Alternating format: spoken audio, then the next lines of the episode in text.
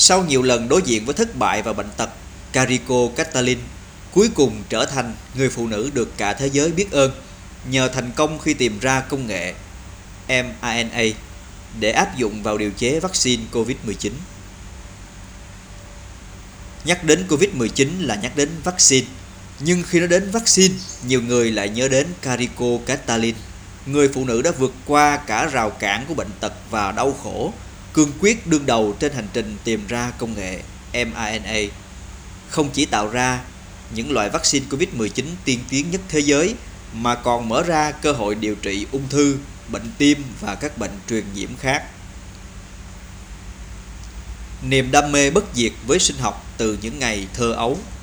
Nhiều người nghĩ cái nôi sinh ra Carico Catalin hẳn phải là một gia đình đầy tri thức và lừng lẫy giải thưởng về sinh học. Nhưng không phải vậy.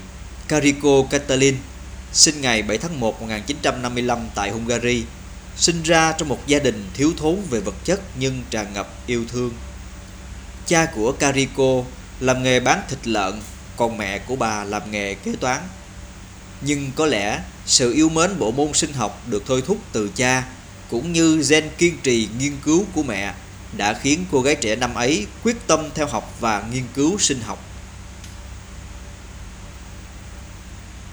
Gia cảnh nghèo khó như tiếp thêm động lực để Carico Catalin cố gắng trong con đường học vấn. Năm lớp 8, bà đã đạt giải ba trong cuộc thi học sinh giỏi môn sinh học toàn quốc. Sau đó, bà giành được học bổng danh giá của Cộng hòa Nhân dân Hungary sau nhiều năm miệt mài đèn sách. Bà tiếp tục học lên tiến sĩ rồi được nhận vào làm tại Trung tâm Nghiên cứu Sinh học của Học viện Khoa học Hungary ở Szeged. Trong thời gian này, bà bắt đầu cảm thấy ấn tượng với RNA và bắt đầu tìm tòi nghiên cứu về mRNA. Hành trình hơn 30 năm đi tìm mRNA và những lần bị từ chối. Vào những năm 1980, sự hiểu biết về mRNA vẫn còn rất hạn chế. Tuy nhiên, Carico Catalin đã sớm nhận ra RNA có chức năng truyền đạt thông tin quy định cấu trúc của protein nó nắm tất cả bí quyết tạo ra hàng tỷ tỷ protein trong cơ thể con người. Vì vậy, bà tin chắc nó sẽ có tác dụng rất lớn đến thế giới trong tương lai.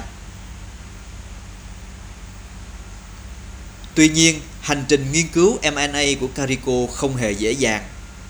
Thứ nhất, quá trình nghiên cứu công nghệ mRNA đòi hỏi phải đầu tư rất nhiều tiền của.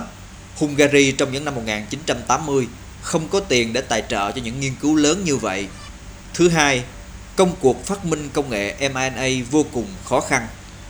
mRNA là dị nguyên, vì thế khi được tiêm vào cơ thể người thì sẽ bị hệ thống phòng thủ của cơ thể phá hủy trước khi nó thực hiện các chức năng nhiệm vụ.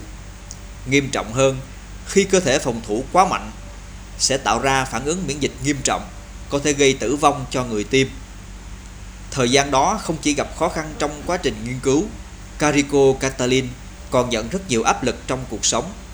Bà bị sa thải ở tuổi 30, sau đó không thể xin việc do chẳng có thành tích khoa học gì đáng kể. Năm 1955, gia đình nhỏ của Carico Catalin gồm chồng cùng con gái 2 tuổi quyết định rời đất nước Hungary đến Mỹ. Họ đã phải bán chiếc xe ô tô cũ ở chợ đen để kiếm 900 bảng Anh làm lộ phí đi đường.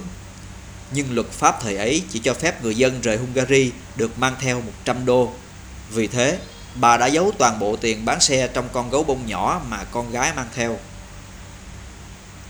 Đến Mỹ, Carico Catalin được nhận vào làm việc tại Đại học Temple. Nhưng chẳng bao lâu sau, nhóm của bà bị giải tán vì không có kinh phí tài trợ. Năm 1989, Carico Catalin làm ở khoa dược Đại học Pennsylvania. Mặc dù là giáo sư chính thức, nhưng đây là thời gian khó khăn nhất Lương của bà rất thấp và không được trọng dụng. Mọi thứ trở nên tồi tệ hơn vào năm 1995. Carico không nhận được tài trợ, không tìm nổi dự án và Đại học Pennsylvania quyết định cho bà thôi việc. Đó là quãng thời gian kinh khủng nhất trong cuộc đời Carico Catalin khi bà vừa không có việc làm, phải một mình chăm con ở căn phòng nhỏ dột nát. Đúng lúc này, bà đột ngột bị chuẩn đoán mắc bệnh ung thư trong khi chồng bà thì không thể đến Mỹ vì vấn đề visa. Suốt thời gian ấy, Carico Catalin đã dành mọi tâm huyết để nghiên cứu mRNA khi mà hầu hết các nhà khoa học đã bỏ cuộc. Nhắc lại chuyện cũ, bà chỉ biết cảm thán rằng tất cả mọi người đều từ chối nó. Đơn xin tài trợ đầu tiên bị từ chối của Carico là vào năm 1990, một năm sau khi bà vào làm việc tại Đại học Pennsylvania. Sau đó, bà dường như đã quen với việc bị mọi từ chối đầu tư cho dự án của mình. Không có tổ chức nào tài trợ cho nghiên cứu của mình. Carico đành dành toàn bộ tâm huyết để tự tìm hiểu, mày mò và tìm ra giải pháp. Ngày làm việc của bà thường bắt đầu lúc 6 giờ sáng đến tận đêm muộn. Bà làm việc quên nghỉ lễ, từ chối ngày cuối tuần, thậm chí thỉnh thoảng ngủ luôn trong phòng làm việc. Những người khác nhìn vào sẽ nghĩ tôi thật điên rồ và chật vật nhưng bản thân tôi thấy mình hạnh phúc khi ở trong phòng thí nghiệm. Với tôi, đó không phải làm việc, mà chỉ đơn giản là những phút giây giải trí, Carico nói. Cơ duyên tìm đến chỉ trong một buổi chiều định mệnh. Sau bao nhiêu tâm huyết và cố gắng, vào năm 1998, Carico Catalin cuối cùng đã nhận được khoản tiền tài trợ 100.000 đô đầu tiên. Cơ duyên này đến sau một chiều đi photo tài liệu định mệnh Chiều hôm đó, Carico Catalin vô tình gặp Drew Westman, một người đồng nghiệp mới vừa từ Viện Y tế Quốc gia chuyển đến. Trong lúc chờ, Carico Catalin kể với Westman về ý tưởng tạo ra mRNA. Ngay lập tức, Westman quyết định đầu tư, cộng tác cùng Carico Catalin, quyết tâm phát triển công nghệ mRNA trong lĩnh vực y sinh học. Vào năm 2005, mRNA phiên bản mô đun suy yếu ra đời. Sau khi đọc công trình nghiên cứu, Derek Rossi, một chuyên gia tế bào gốc Canada đang làm nghiên cứu sinh tại Đại học Stanford, cũng đã quyết định đầu tư. Ông thành lập một công ty bé nhỏ lấy tên là Moderna.